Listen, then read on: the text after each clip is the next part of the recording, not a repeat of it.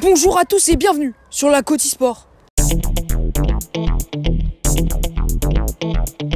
Nice s'en est encore sorti après le temps additionnel grâce à Andy Delors, double buteur.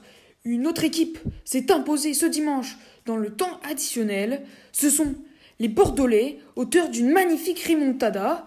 Menés 2-0 à la 73e minute, ils ont réussi à planter 3 buts et à s'imposer contre Reims.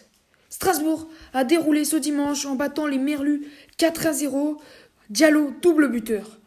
3 a réussi à prendre le point du match nul contre Rennes. Le point à noter dans cette rencontre est le premier but marqué d'Adil Rami sous les couleurs de 3.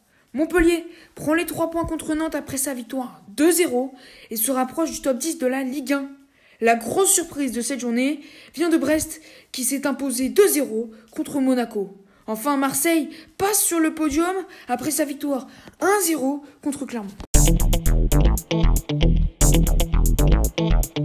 Toujours en football, Nuno Espirito Santo n'est plus l'entraîneur de Tottenham après la défaite contre Manchester United 3-0. Son remplaçant pourrait être Antonio Conte d'après plusieurs sources, notamment de Guardian.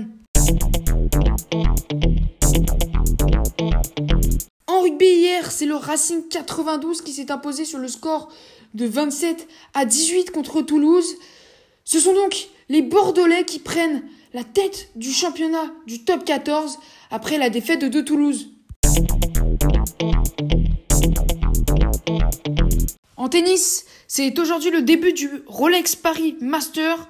Des Français sont engagés aujourd'hui, notamment Adrian Manarino qui affrontera euh, Bachilashvili, mais également Hugo Gaston qui affrontera son compatriote français Arthur Rinderknecht et Benoît Père qui affronta la tête de série numéro 12 Pablo Carena Busta.